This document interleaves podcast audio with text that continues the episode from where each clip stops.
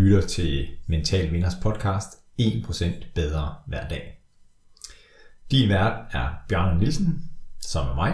Jeg er NLP Master Coach, og jeg brænder for at hjælpe mennesker med at udvikle deres fulde potentiale og bringe dem derhen, hvor de gerne vil være. Det kræver mod at stå ved den, du er. Og mod, det er i den grad noget, som dagens gæst i Mental Vinder podcasten har masser af. Personen er et af de sejeste mennesker, som jeg kender, og øh, vi har haft en øh, relation siden slutningen af nullerne. Det er et menneske, som øh, har samme passion for badminton, som jeg har. Jeg har haft fornøjelsen af at være træner for vedkommende. I dag er personen, mennesket, i fuld gang med at lave en transition, og øh, kalder sig i dag for transmand. Så derfor et rigtig stor velkommen til dig, Miko Schødt Konstad. Tak. tak fordi du vil være med i podcasten her og fortælle omkring, hvad der er mental styrke for dig, men også dele den her rejse, som du har i gang og er midt i, og kan kalde dig nu for en transmand. Og øh, da du kom til verden, jamen så rent biologisk var du en kvinde, en pige, men i forhold til det her med kønsidentiteten, jamen så det, som du føler inde i, det er, at jeg er en dreng, eller jeg er en mand. Lige præcis. Mm. Og Mikkel, du har jo øh, aner til det grønlandske, eller er født ja. og opvokset i Grønland, og hvor er du henne nu? Kan du ikke lige øh, tage os med til, hvad, hvad sker der i din dagligdag nu, og hvad er du optaget af i dagligdagen?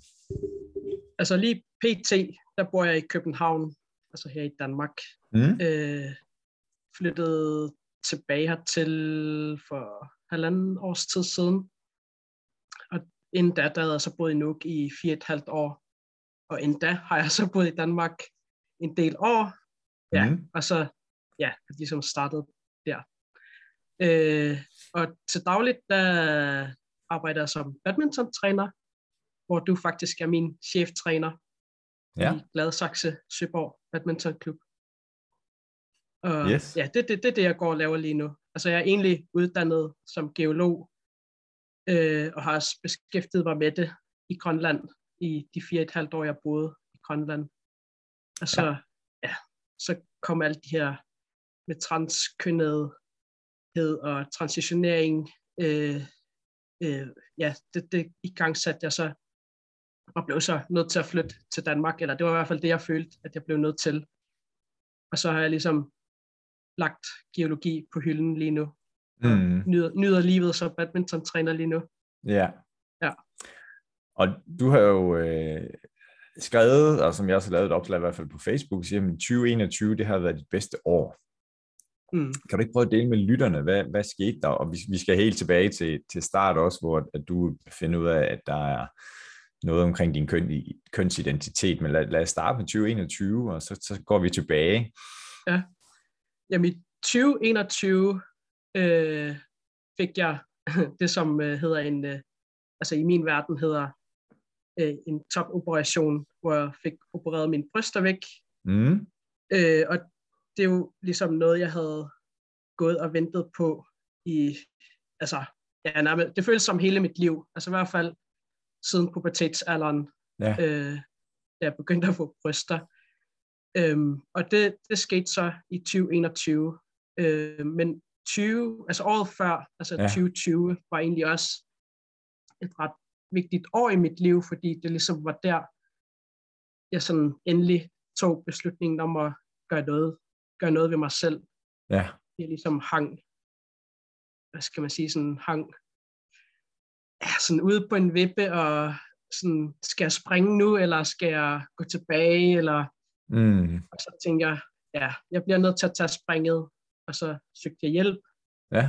Og så, ja, så begyndte det hele bare sådan helt automatisk at, ja, ja, blive lettere. Mm. Ja. Og så, det... ja, og så dag 21, så blev jeg så opereret i maj, så det er snart et år siden. Øh, der er snart et års jubilæum. ja. øh, og så gik der så et halvt lidt over et halvt år, så startede jeg på hormonbehandling altså i december. Mm. Ja. Og, og hvad gør hormonbehandlingen? Jamen, det gør, at, at jeg sådan rent fysisk kommer til at, øh, altså min krop kommer til at ændre sig, sådan, så jeg for eksempel begynder at få skæg, ja. og får en dybere stemme, og altså sådan, så jeg får mere mandlige træk, ja. rent fysisk. Ja. Mm-hmm. ja. Okay. Spændende. Mm. Ja. Stærkt. Og badminton, fordi da vi møder hinanden første gang, Miko, så møder jeg dig som Mille, mm. og øh, nu Miko, og, og, og i hvert fald for mig var det sådan lidt, øh, et, vi har haft rigtig, rigtig mange oplevelser sammen, og vi har grinet sammen, og vi har grædt sammen, og jeg har oplevet, at du har sprunget dine korsbånd, og haft kærester, ikke haft kærester, og, og oplevet rigtig, rigtig mange ting. Og da jeg møder dig første gang, så siger jeg, okay, Miko er jo en drengepige, altså, og, og det passer vel meget godt, når du selv siger, jamen, indeni føler jeg mig som en dreng. Øhm, og kan du ikke tage os med tilbage? Jeg siger, vi, vi skal både snakke den her badmintonrejse, fordi der har du jo virkelig øh, skilt dig ud som en af de allerbedste sportspersoner i Grønland, øh, i det du har vundet et utalligt antal grønlandske mesterskaber og har repræsenteret Grønland til, til Europamesterskaberne, hvor jeg har haft fornøjelsen af at coache dig. Men også der, din, din opvækst og det her med, at nej, jeg er ikke en pige, øh, men folk omkring mig i børnehaven skolen siger, at du er en pige, og nej, der er noget, der er noget galt her. Kan du ikke prøve at dele det med lytterne? Jo, ja, så det der med ordet drengepige, altså det, det er nok sådan, alle mennesker, eller alle omkring mig har set mig som, fordi jeg har altid haft kort hår, jeg har altid gået i ja, det, man kalder for drengetøj, mm. øh, og altså nærmest kun haft drengevenner. I hvert fald da jeg var helt lille som barn, der havde jeg kun drengevenner. Ja. Øh, og jeg følte mig som dreng, og jeg troede egentlig også, at jeg var dreng, indtil at, at det ligesom, eller at nogen ligesom begyndte at i talesætte, at det er du ikke, fordi biologisk, altså du er født med en tissekone, og mm. ja, alt det der ja. hører med til at være kvinde, ikke? Så jeg begyndte sådan på en eller anden måde at være, være lidt forvirret, fordi jamen, det, det, det, det, det hang bare ikke sammen i mit hoved og i mine følelser, at, øh, at jeg var en pige. Mm. Men øh, okay, øh, ja, det er, jo, det er jo det, vi så også lærte i skolen og sådan noget med biologi og sådan nogle ting, at sådan her så drenge ud, og sådan her så piger ud. Ja. Så, så jeg levede jo bare efter normerne, øh, ja, altså blev kaldt for hunden, og ja, kaldte også mig selv for hunden, og ja, altså prøvede egentlig at, at leve øh, som pige, hvis man kan sige det sådan, men stadig var sådan meget drenget, og ja, så drenget ud. Ja. ja. Det var du i mange år. Og, og mm. hvordan når du kommer op i, i puberteten? Det sker, hvornår er det, der sker sådan et, et skift, eller hvor det fylder for meget i dig, eller gør dig ked ja. af det, eller hvordan? Jamen, det, det er helt klart i pubertetsalderen, og det øh, er vist også ret normalt for transkønnet, at det ligesom pubertetsalderen er en ret hård tid, fordi ja, så begynder man, begynder man at, at danne bryster, og man får menstruation, mm. og alle de der ting, der dukker op, øh, ja. som kendetegn, kendetegner det at være kvinde. Ikke? Mm. Øh, og det, det var virkelig, virkelig hårdt. Det slog mig rigtig hårdt, øh, da jeg kom ind i den udvikling. Øh, ja, fordi det var ikke sådan, jeg så min krop overhovedet. Øh, så det, det ja, var en kæmpe mavepuster mm, ja. at komme i pubertetsalderen, ja. Og hvordan er det, når der bor du i Nuuk, og øh, i Nuuk bor der hvor mange mennesker? Altså da jeg var i pubertetsalderen? Ja, der, der, ja, der, der, der bor du ikke i Nuuk, der bor du nede sydpå. Ja, der boede jeg i Rarotter. Ja, ja Juliane Håb Rarotter. Mm-hmm. Ja. Yes. ja. Og, og hvordan er det, fordi føler du dig alene der? Er der nogen, der er i samme situation som dig? Og, øhm, eller hvad? Nogen, du betror øh, dig til? Nej, nej jeg, jeg kendte overhovedet ikke nogen, der havde det på samme måde. Måske jeg skal lige hoste. En tusse i halsen? Ej. Ja. Øh, nej, altså jeg havde det på samme måde som mig overhovedet. Øh, så, så jeg havde slet ikke nogen, jeg kunne afspejle mig i overhovedet. Så jeg ja, følte mig sådan set ret alene, øh, mm. uden sådan egentlig at tænke over, at jeg egentlig følte mig alene, men jeg følte mig bare anderledes. Ja. ja. Og hvornår er det, at, at fordi din far og mor, hvornår indviger du dem i det her, eller deler du det med dem, eller hvordan du har også en søster? Mm. Altså, jeg tror, jeg var omkring 16 år, da jeg havde en samtale med min mor omkring, at jeg gerne ville have fjernet min bryster en dag. Øh, øh, og det var hun sådan helt, ja, det, det skal du da bare gøre. Ja. Øh, jeg støtter dig uanset hvad. Mm. og altså min mor har sådan set altid været rigtig god til sådan, ja, du skal bare, du skal bare være den du er. Altså der er ikke nogen, der skal lave om på dig. Og, og jeg tror også, det var en af grundene til, at jeg godt kunne øh, altså føle mig komfortabel i at have kort hår og gå i drengetøj uden at mm. føle mig sådan helt afstødt. Ja. Øh, så ja, så der havde, har, min mor har altid haft en idé om, hvordan jeg har haft det med min krop, men ikke sådan helt i dybden. Det Nej. har vi ikke sådan snakket om, før, før jeg ligesom er trådt sådan rent sådan helt ud i det, ikke? Mm, ja. Ja, og så med min far, der har det været sådan lidt, der, ja, det har været senere, senere i livet. Ja. Ja, sådan ret din, sent faktisk. Og din far og mor blev skilt, da du var, var gammel? Jeg tror, jeg var halv, halvandet år cirka. Okay, ja. Mm. Mm. ja. Okay, og så er du i puberteten, og går med det her omkring, da du er 16 år, og i dag der er du 32. Mm og så, så deler det her med din mor. Hvornår kommer der så de sådan næste skifte, fordi du siger 2020, der får jeg virkelig rykket på det, øh, 2021 endnu mere. Mm. Du flytter jo også, øh, flytter til Danmark og, og i Nuuk. Hvordan er det, fordi nu, jeg, jeg ved, du har mødt nogen også i nogle miljøer, og vi har snakket om, hvor, hvor er der flere ligesom dig, det lyder, det skal forstås positivt, altså at, at du er så mm. speciel og unik. hvad har været driver, hvis der har, har der været noget, som har været med til at sige, okay, det har givet mig et ekstra skub til at, at handle på det?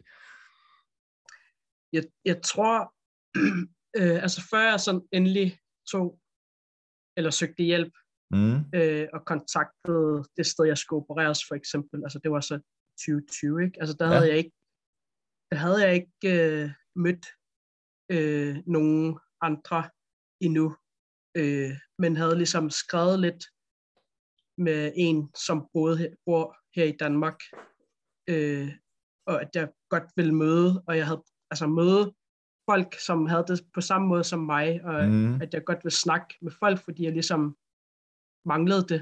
Ja.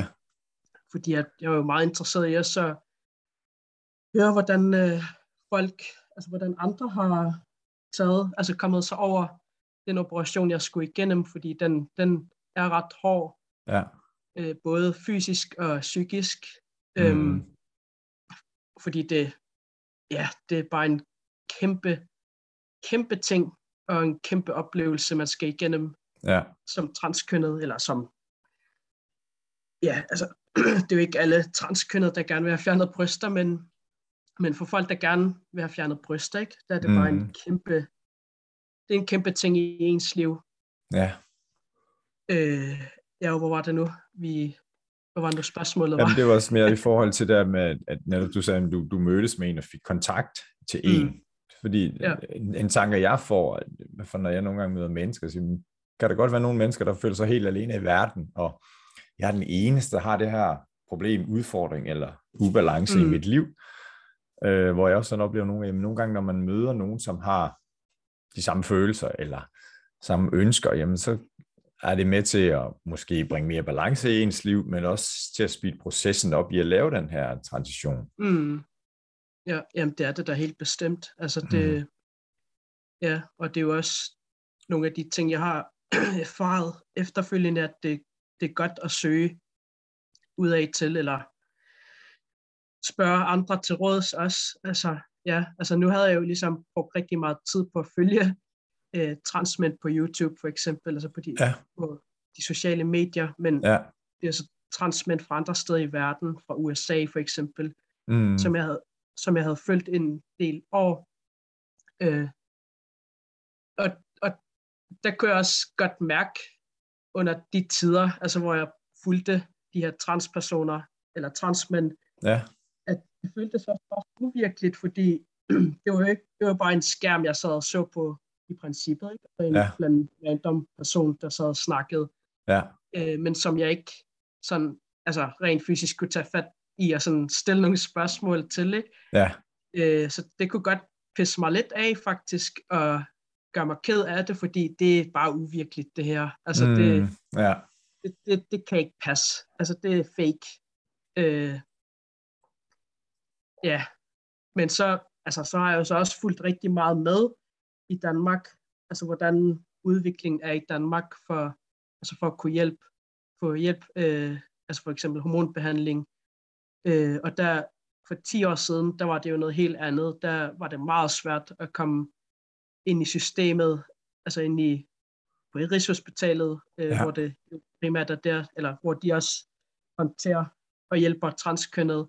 Mm. Øh, altså det var bare meget besværligt at få hjælp, og det var ikke særlig mange, der fik hjælp, og man kunne heller ikke blive opereret i Danmark, og altså, ja, det var bare, det var bare meget langt væk, mange ting, ikke, for ja. at kunne få hjælp.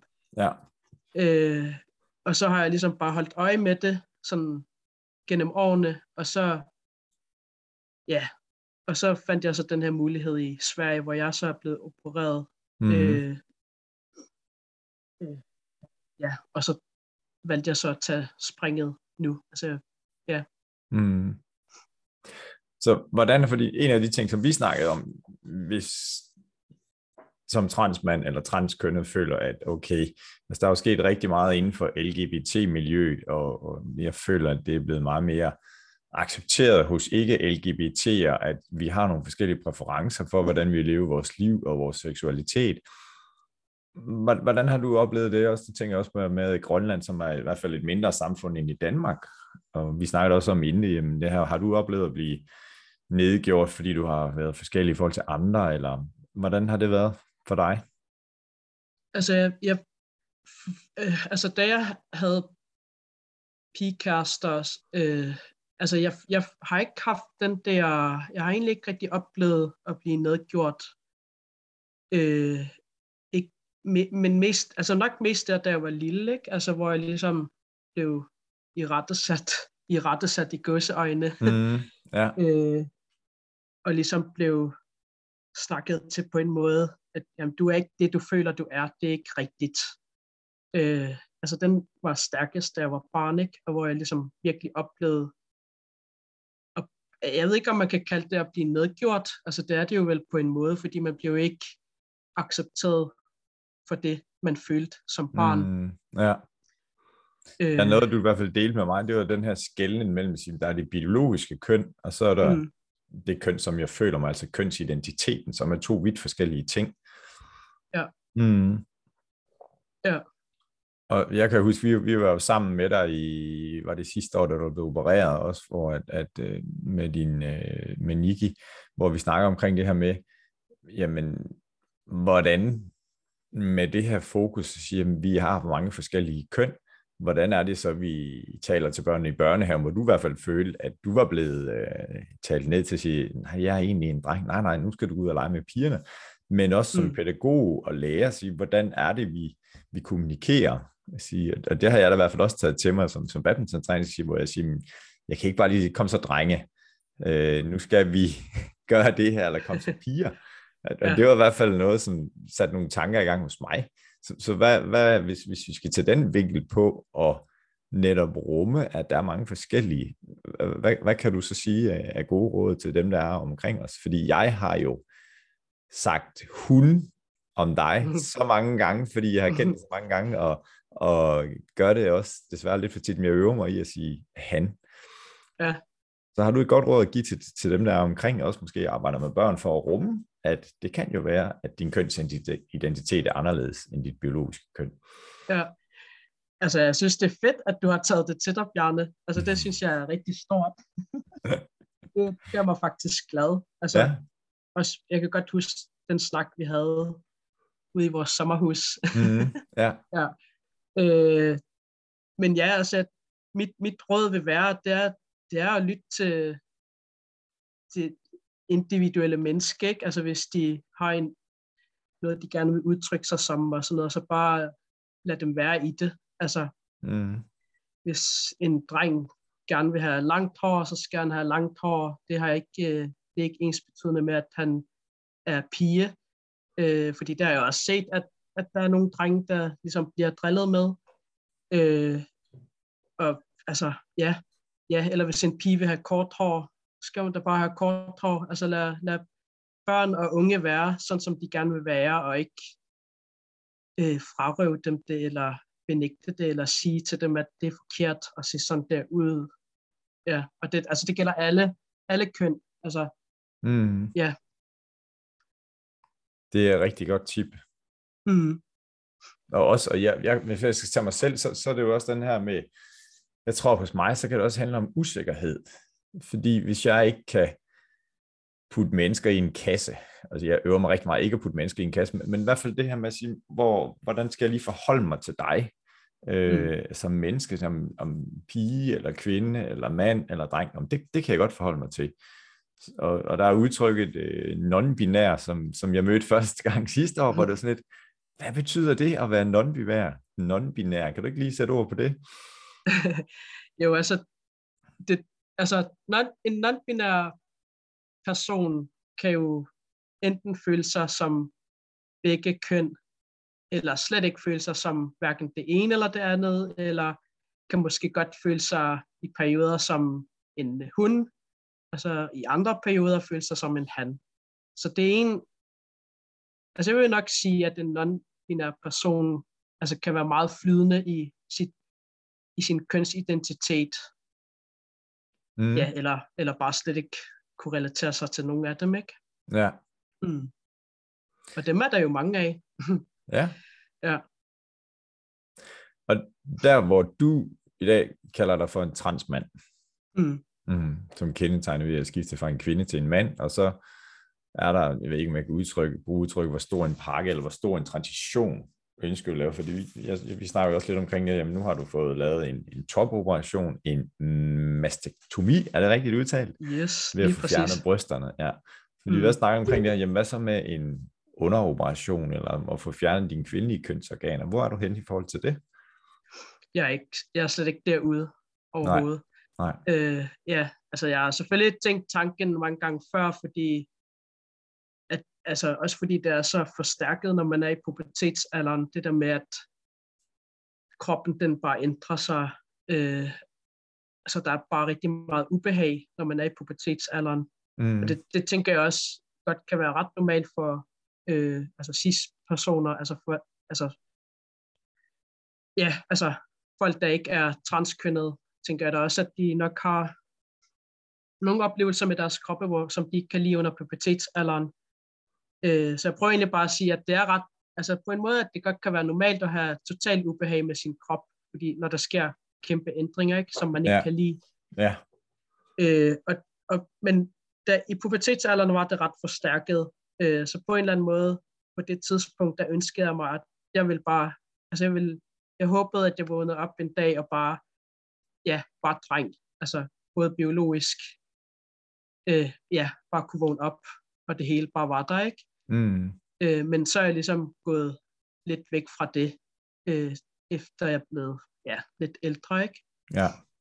Mm. Og så også fordi, at det er altså en meget kompliceret operation. Øh, altså det er en, ja. En det, under, hedder det en underoperation, eller hvad? Øh, der det ikke er top. Eller bund, bundoperation. Ja, jeg, jeg tror godt, man kan, ja, bundoperation. Mm, kalder vi det, ja. Ja. Mm. Det, ja, det er meget kompliceret. Ja, det er det. Mm. Okay. Så det, ja. Mm.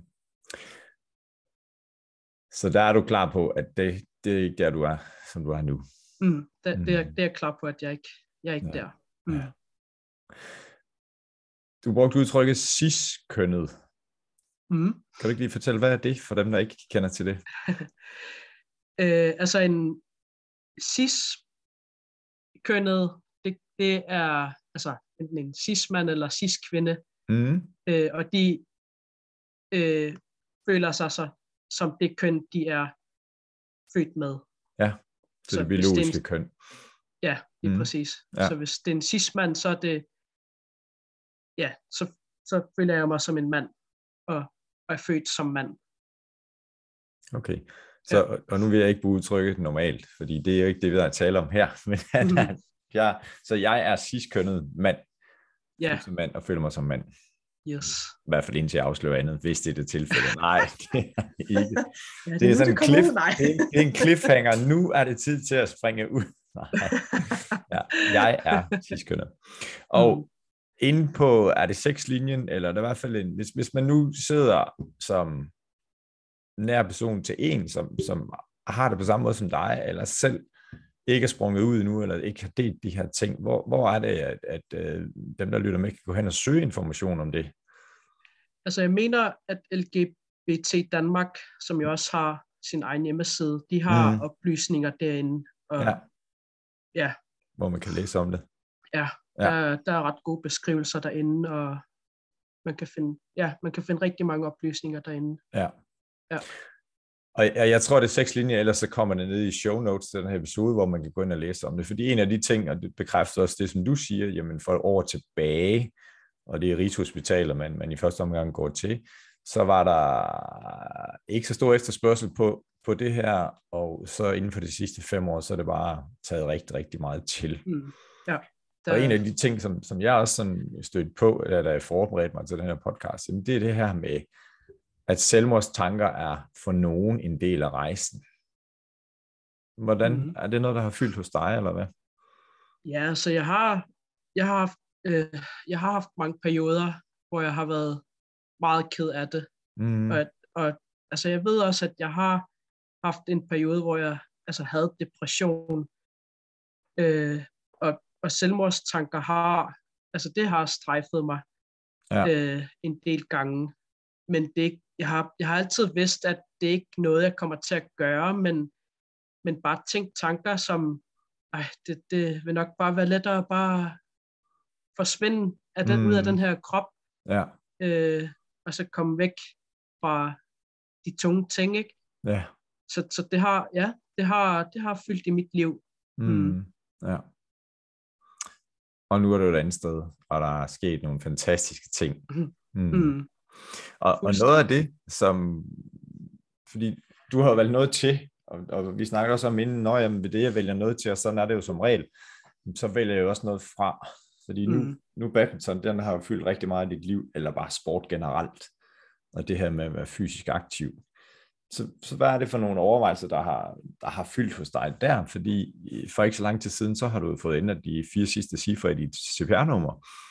Så ja. nu ender det på ulige, som det, der kendetegner, at dem, der har det biologiske køn mand, så du har fået sådan et CPR-nummer. Du, du har også sat, der er nogle ting, du har nogle fravalg, som du har taget. Mm. Kan du prøve at dele ja. det med lytterne? Ja, altså ja, sport har, har og er en kæmpe del af mit liv. Mm-hmm. Øh, og jeg fandt jo så ud af, at jeg, altså jeg var bare generelt god til sport, ikke kun badminton, også andre ting, fodbold, basket. Mm. Øh, og så fandt jeg jo så ud af, at okay, jeg kan jo kan godt slå mange øh, i, i badminton for eksempel. Ja. Og så begyndte jeg så at dyrke det. Øh, og ja, og det, det var også, altså det, det, det bare godt at dyrke sport, fordi jeg kom også væk med de her tanker omkring, hvordan jeg havde det sådan inderst inde. Ja. Øh, med, med mit transkønnethed.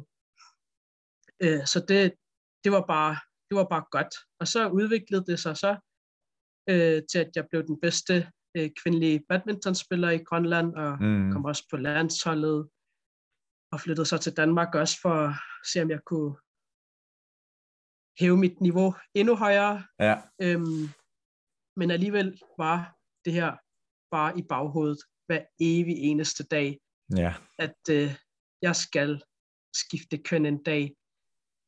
Øh, og jeg, på, på mange, altså ja, jeg ville ønske, have ønsket, at jeg måske altså, havde gjort det tidligere, men mulighederne var der bare ikke lige sådan, det var svært at finde, få fat i mulighederne, ikke? Ja. Så jeg fortsatte jo bare i det her race, med badminton og prøvede at leve, leve normalt og ja, få noget ud af hverdagene. Mm. Øh, men så på et tidspunkt øh, fik jeg så bare nok, ikke? Ja. Øh, altså nu fik jeg så også de der skader på et tidspunkt, og det på en måde var det nok godt for mig at have de der skader, fordi så kunne jeg ligesom sætte mig tilbage og reflektere over tingene. Øh, er det noget, jeg skal tilbage til sporten? Ja. Eller skal jeg bare stoppe nu? Øh, fordi så kunne jeg måske godt begynde at ja, som pege mit liv hen imod det, jeg gerne vil leve efter, ikke? Ja. Øh, du har så, haft to korsbåndsskader. Yes. Svunget korsbånd to gange. Hmm. Ja. ja. Et, et i hver ben, ikke? Jo. Øh, så, så der begyndte en masse reflekteringer over mit liv ja. i den periode, og det, ja, det er sådan 10 års tid siden, ikke? Mm.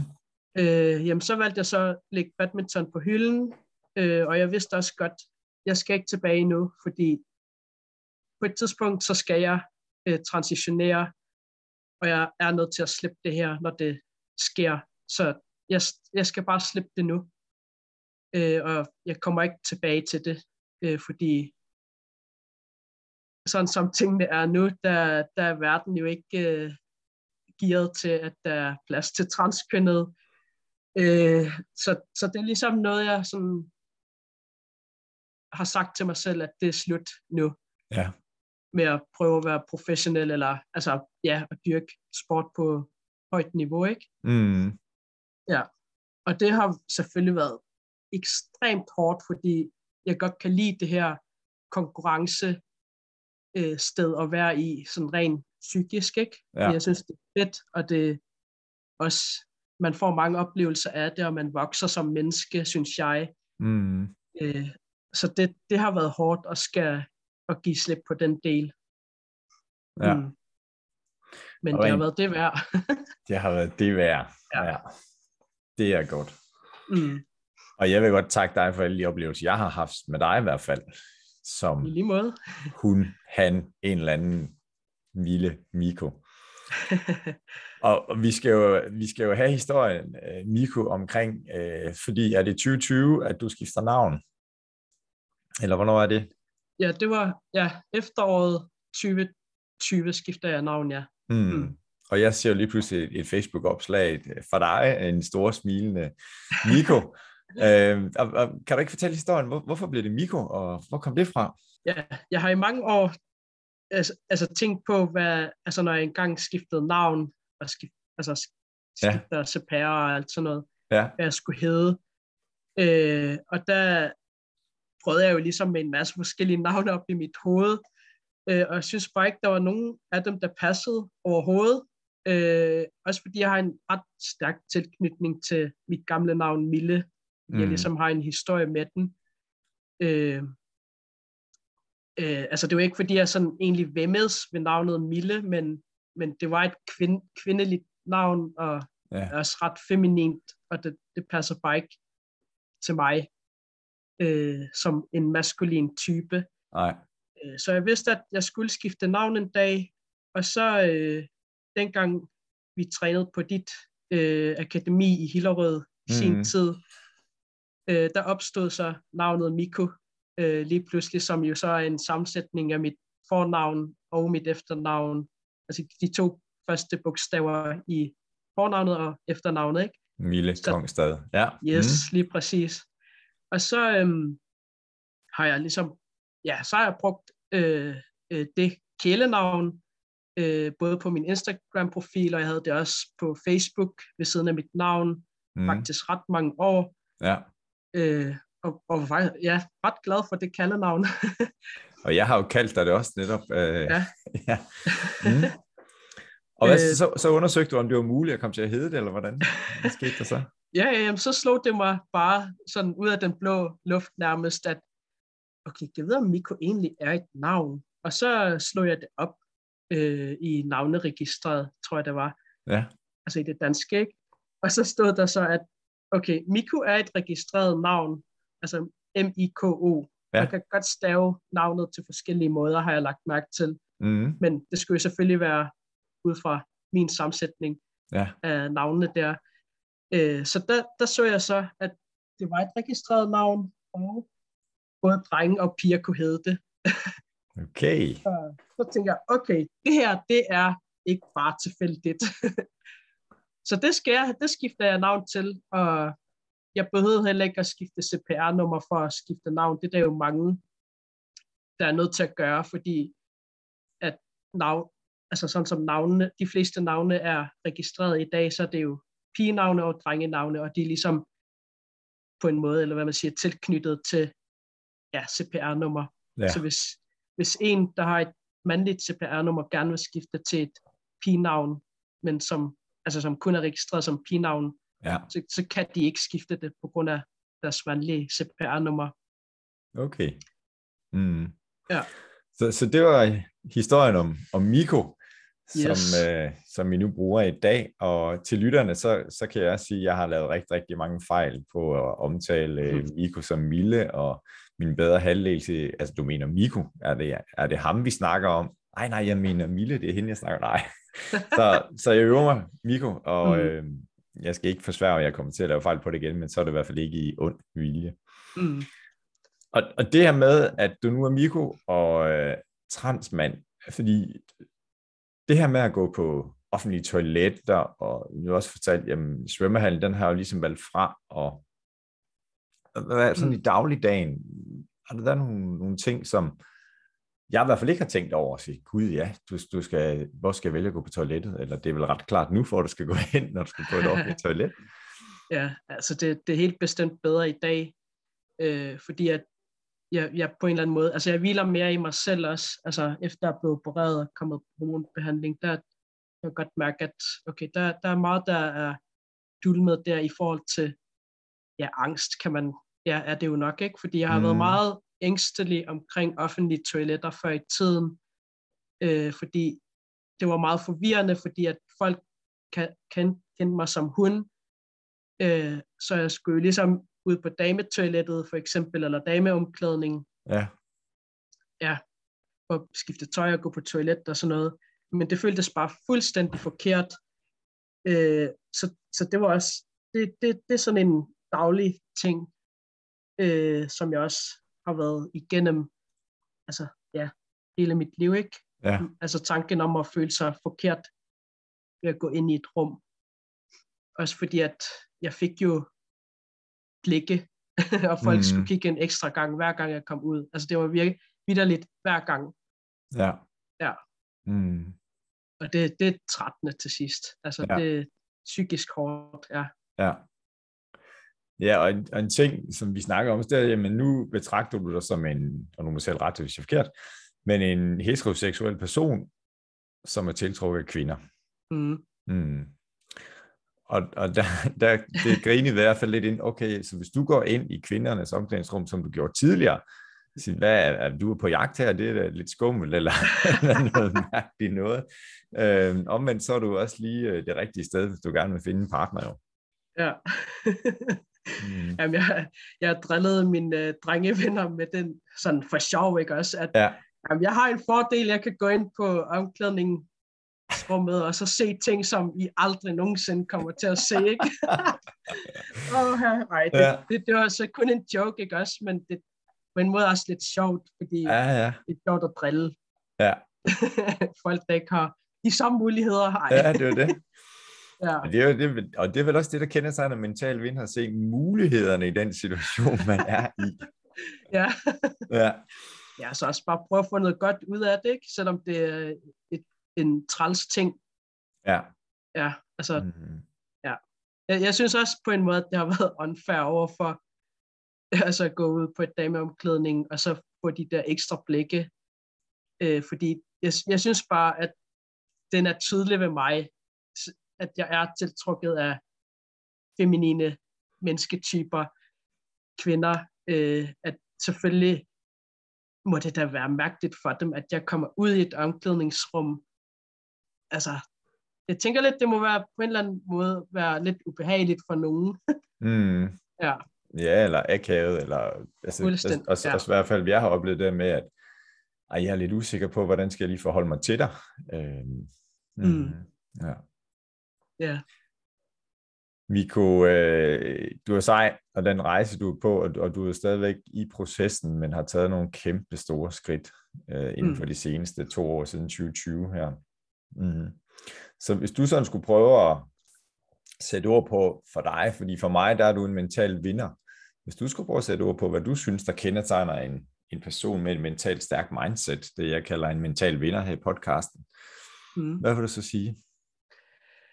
Ja, altså jeg synes, der er mange ting, man egentlig kan sige om en mental vinder, men altså jeg tænker umiddelbart, at en mental vinder er en person, der hviler rigtig meget i sig selv, øh, og som står fast ved sig selv og sine holdninger og meninger, og ja, som, som på en eller anden måde øh, virker urørlig, men på en behagelig måde over for andre mennesker også.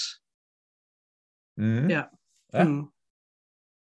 Så jeg synes også, at en mental vinder er, er en person, der altså respekterer andre mennesker, selvom man ikke nødvendigvis er enig i, i deres meninger eller de valg, de tager i livet. Ja. Mm. Mm-hmm. Og hvis du så skal kigge den anden vej rundt og sige, hvad kendetegner en, der ikke er en mental vinder? Og udtrykke mental taber har vi afskaffet her på podcasten, men en, som har et mentalt svagt, ikke så stærkt mindset. Hvor ser du forskellen på de to personer? Ja, jamen, en ikke mental vinder. Mm, ja. øh, altså det, det er jo en person, som kan have tendens til at altså, snakke ned til sig selv, og, og også selvfølgelig måske kunne komme til at øh, påvirke sine omgivelser med det. Ikke? Mm. Øh, og ja, altså sådan set det modsatte af, hvad jeg sagde om en mental vinder. Altså en mental taber er også en, der, ja, en, der ikke giver plads til andre mennesker, øh, som er negativ over for andre mennesker, og mm. ja, det, det synes jeg er en mental taber. ja. ja. Og i din tid, da du var på det grønlandske landshold, og jeg har jo været landstræner for det grønlandske landshold og har trænet der i en række år, der snakker vi omkring det her med at være på A-holdet eller B-holdet. Altså netop det her med, at en, der kendetegnet, eller det, der kendetegner en, der er på A-holdet, er en, der giver energi til sin omgivelse med til at løfte andre, og en på B-holdet er en, der dræner andre for energi og tager mm. energi fra andre. Mm. Ja, altså jeg, jeg synes, det er okay, at man må godt dræne i perioder, hvis man har det hårdt og sådan noget, men, men hvis man kommer ovenpå igen og kan se de ting, man har gjort galt, altså det, det er jo godt. Altså så, så er det jo i princippet også en mental vinder faktisk, mm. som ligesom ja. kan overkomme de her ting. Ja. Men hvis det er sådan noget vedvarende, noget og bevidst, og et aktivt valg, man tager om at være energidrænende og være nederen, altså, så, så synes jeg ikke, man er en mental vinder. Nej. Mm. Noget af det, som jeg har snakket med andre af mine gæster om, eller det er i forhold til det her med at, at bede om hjælp, fordi øh, jeg er helt enig med, at der kan opstå situationer her, hvor jeg bliver ramt af et eller andet, øh, som bare dræner mig for energi, og jeg ikke har de ressourcer, som skal til for at få mig op af hullet, eller hvad vi skal kalde det. Og der, det her med at bede om hjælp, Ser du det som en styrke, eller hvordan øh, er dit forhold til at bede om hjælp? Mm, jeg, jeg ser det helt klart som en, en stor styrke. Altså det, det, det er jo også noget, jeg har erfaret med mig selv, at det er okay at søge hjælp. Altså, mm. jeg, jeg har synes, altså jeg har været ret naiv omkring det, det med at skal søge hjælp, men jeg ligesom kunne se, at det lige, jeg gav, hjælp mig på rette vej, altså, der kunne jeg godt se, at det, der, er, der er altså noget om snakken, om at det er okay at søge hjælp. Ja. Mm.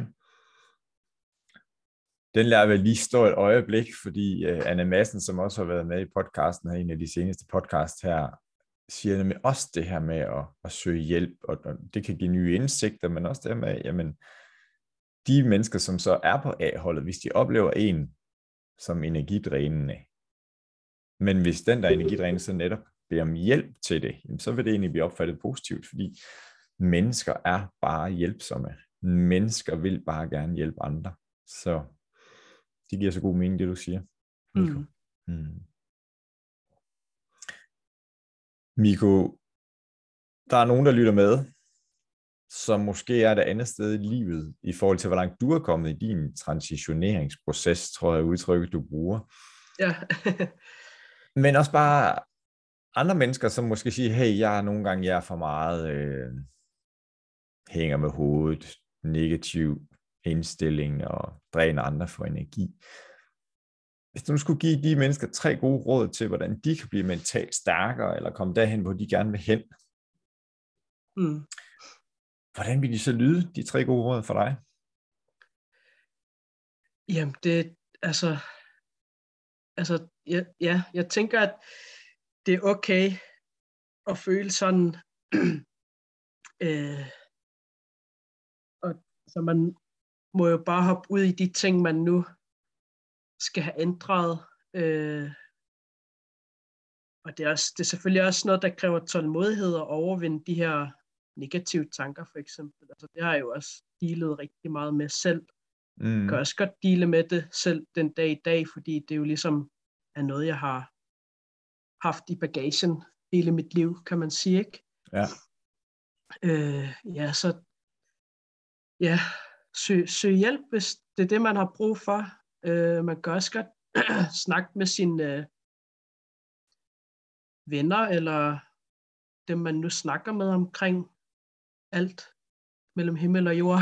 mm, ja. øh, bare få det ud, altså få tingene ud, i stedet for at have det kørende op i hovedet. Altså det, det er også det, jeg har erfaret, det er at få sat ord på, på de følelser, man går og har.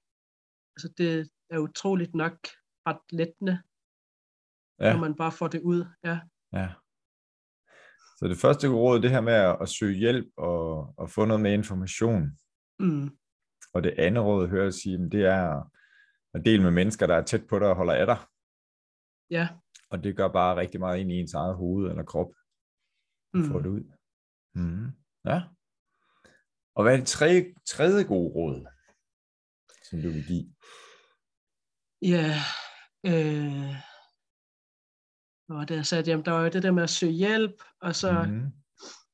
få i talsat følelserne udad til ja. sine omgivelser. Ja. Ja, så tænker jeg, ja, tålmodighed, altså ting, ting tager, kan tage tid ja. at komme over. Mm. Så være tålmodig på rejsen mm. ja. i processen. Mm. Mm. Tre gode råd til jer, der lytter med derude. Tak, Miko. Se, vi har jo arbejdet med at gøre dig til en endnu bedre badmintonspiller, og jeg håber også, at jeg har været med til at gøre dig til et endnu bedre menneske, end du forvejen var, det gode arbejde, dine forældre havde, havde gjort. Men der er en historie her, jeg får lyst til at tage op, fordi at øh, når man er grønlandsk badmintonspiller, så er det svært at komme med til OL. Man kan godt komme med til VM, EM.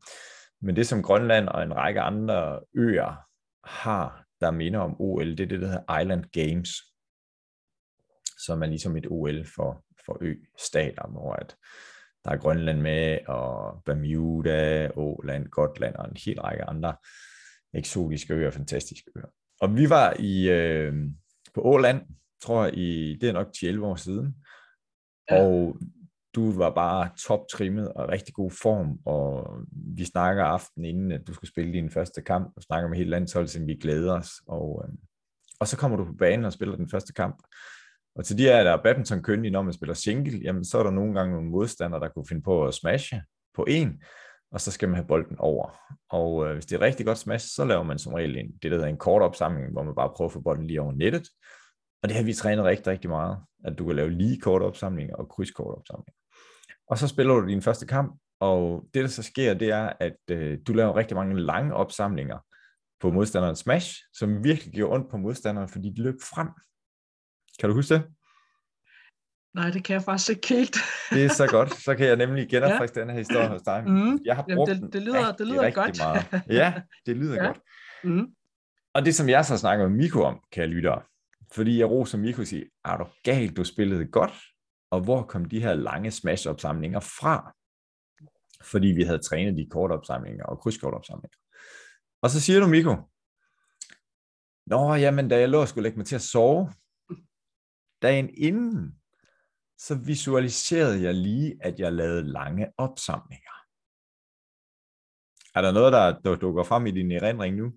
Ja, ja, jeg kan godt huske, at jeg sagde det der med, med drøm, mm. at jeg havde lavet lange opsamlinger, og så sad de bare i skabet bagefter. Ja, det gjorde ja. de nemlig. Ja. Ja.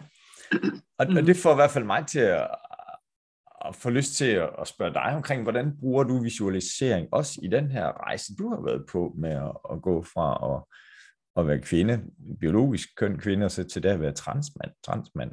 Er det noget, du har brugt også, eller bruger i dagligdagen med at visualisere? Ja, jeg synes faktisk, det er rigtig fedt, at du bringer det, det, det her emne op med mm. visualisering, fordi at det er faktisk noget, jeg bruger hver dag, hele tiden. Ja. Øh, jeg, jeg er fan af at visualisere, og jeg tror også, altså, jeg har bare oplevet så mange gange, da jeg var yngre, omkring det der med, når jeg drømmer nogle ting, så bliver det også skabt. Øh, ja. Og, altså, ja, og så, så er det bare ligesom det, jeg havde visualiseret eller drømt om øh, inden. Ikke? Altså, mm. jeg har mhm. både oplevet det med, med at, at jeg skulle løse en matematikopgave. Øh, den lø, løste jeg så i en drøm, og så lavede jeg opgaven færdig dagen efter. Ikke? Ja. Øh, og det, det er jo så også fordi, at man har tænkt rigtig meget over det, at det ligesom på en eller anden måde så dukker op i en drøm. Ja. Men det der med at visualisere, det er jeg totalt tilhænger af. Altså jeg bruger det hele tiden, og jeg har også brugt det, eller bruger det også i forhold til min transitioneringsproces. Mm. Helt bestemt, ja. ja. Det er godt. Så der var mm. faktisk lige et ekstra råd her til dem, der gerne vil være mentalt mhm. stærkere mm. og bruge visualisere. Yes. Og det er der også en række af mine øvrige gæster i podcasten, som har, som har fremhævet som et rigtig, rigtig godt værktøj. Blandt mm. andet elite løberen Christian Østergaard Nielsen, som du kan finde i en anden podcast. Miko, det var, det var godt, at vi lige fik genopfrisket den her historie, som, som ja. jeg har 20 stjålet for dig, og, og deler tit ud, når jeg er ude og holde foredrag og Fedt. laver mentale kurser. Mm. Mm. Jamen, den, jeg glemmer, jeg, jeg, jeg, kan tydel, jeg kan faktisk godt huske, altså, at jeg fortalte dig det der. Jeg ja. kan bare ikke lige huske, at, om det var i den sammenhæng med Island Games og sådan noget, men jeg kan godt, ja, jeg tænker ja. også på det sådan rigtig tit, ja. med, den, med den drøm, ja. ah, det er fantastisk. Mm. Så hvis vi så lige prøver at sige, jamen når du nu er i en situation, hvor at du gerne vil gøre dit allerbedste, og tidligere har det jo været i, i sportens kontekst, i hvert fald den relation, vi har haft, og nu er du et andet sted, og nu arbejder vi sammen som træner, begge to i Gladsaxe, så, så det kan ikke, om det kan være der, men hvis du tænker på, hvornår er det, du gerne vil stå allerskarpest, og så kommer der tre spørgsmål til dig her. Hvad er det så, du ser for dig, netop visualisering, vi lige har snakket om, på din indre skærm? Hvilke lyde er der omkring dig? Og hvad er det, du mærker i kroppen? Mm. Altså, jeg føler egentlig ikke, at jeg sådan ser, ser noget som sådan, men, men jeg kan mærke en kæmpe lethed, mm. øh, som om jeg nærmest bare svæver hen ja. over, over mit, eller hvad hedder det, under, over underlaget. Ja. Øh, ja, kæmpe lettelse, og det ser lyst ud, føles lyst. Mm. Ja. Og, og den her lethed, hvor, hvor mærker du den hen i kroppen? Hvis der er nogle specifikke steder, du mærker det? Det, det, er, det, det er nok hele kroppen, men primært benene og så øh, ja, skuldrene over kroppen. Mm. Ja. Mm. Og når du nu har den her følelse, det jeg kalder for din mental vinderfølelse, er der sådan nogle lyde, du bliver opmærksom på? Nej, nej, faktisk ikke. Nej. Så der er stille omkring dig. Mm. Ja. Og rent nu ser du omkring, der, der er lyst omkring dig. Er der andre ting sådan, og det jeg tænker, det er, det kommer nok også lidt an på, hvilken kontekst det er i. Altså nu sagde du der matematikopgaven, og du har tænkt over, at jeg gerne vil løse den, eller visualiserer du gerne vil løse den, og så drømmer du om den, og så dagen efter, så løser du den. Så det, så det er meget tænkeligt, at det afhænger af, hvilken kontekst det er i. Mm. Fordi du fortalte jo netop, jamen, jeg skulle ind og spille single dagen efter. Jeg visualiserede, at jeg havde en rigtig, rigtig god defensiv og lave lange opsamlinger. Mm. Mm. Og øhm, til alle jer, der lytter med, så er det netop det her med, at vores hjerne, den er fantastisk. Fordi den kender ikke forskel på fantasi og virkelighed. Så det, at du programmerer dig selv, at du bruger visualiseringen og ser dig selv i den situation, du gerne vil opnå. Du lægger mærke til, hvilke lyde er der, når du lykkes med det, som du gerne vil opnå, og hvordan er følelsen i kroppen, når du mm. så er, at du skal levere den præstation. Mm.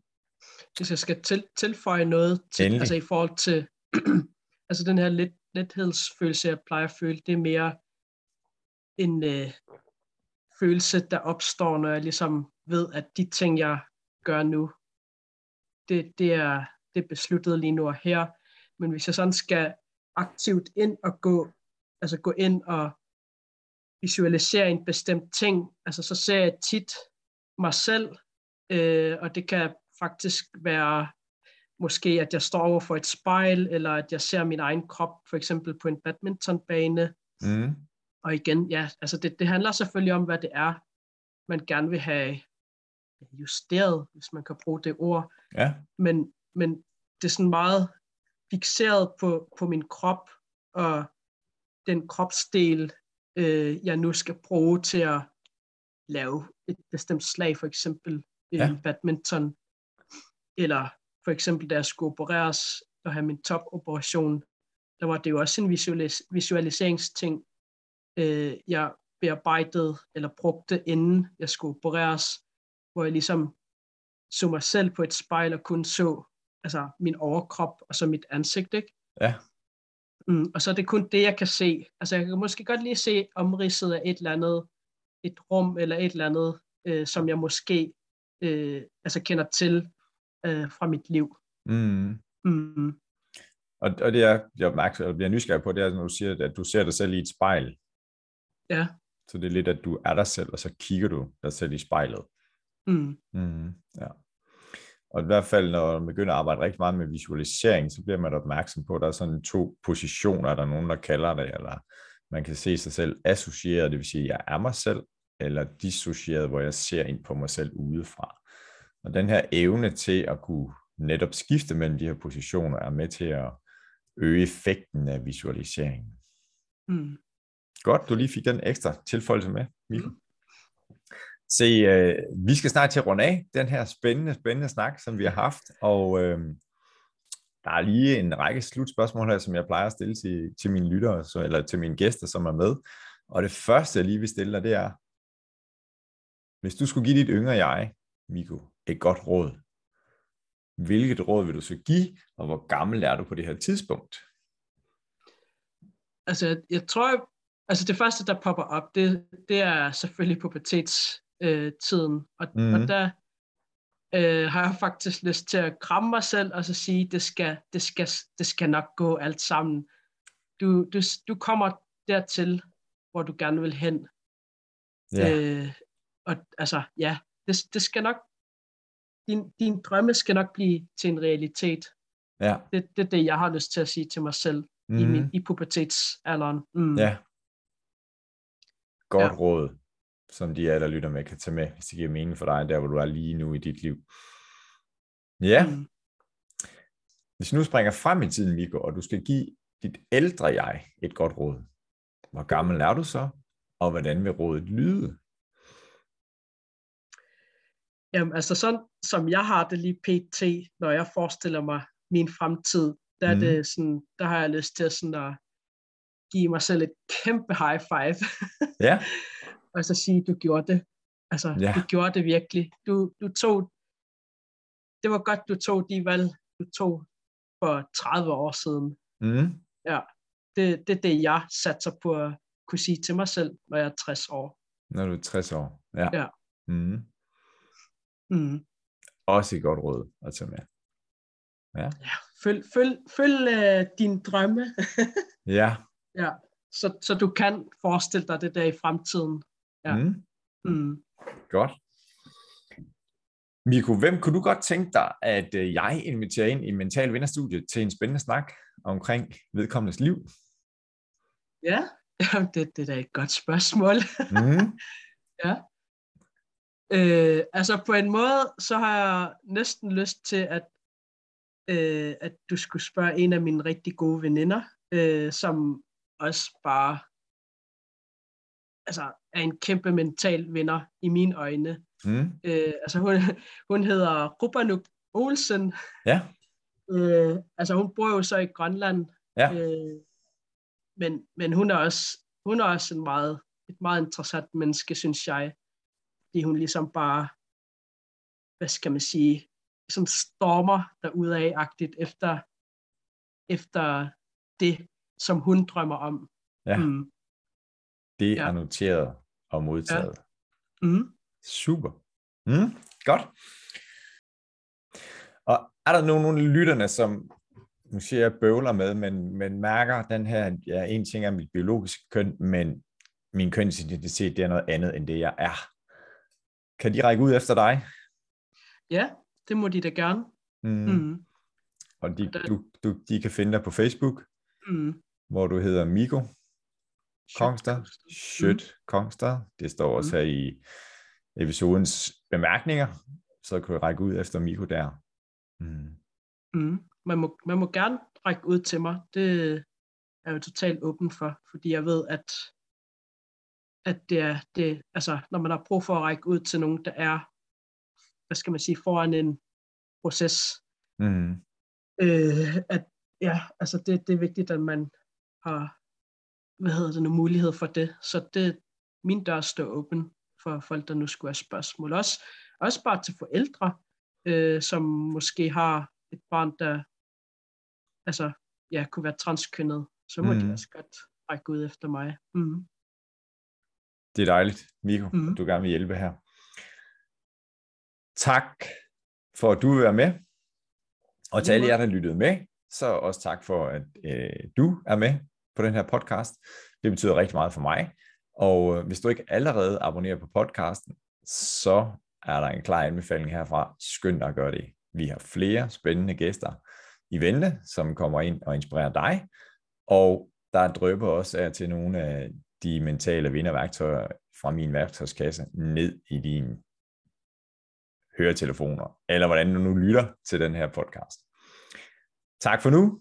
På tirsdag gør vi det igen, og indtil vi høres ved, have en rigtig herlig uge.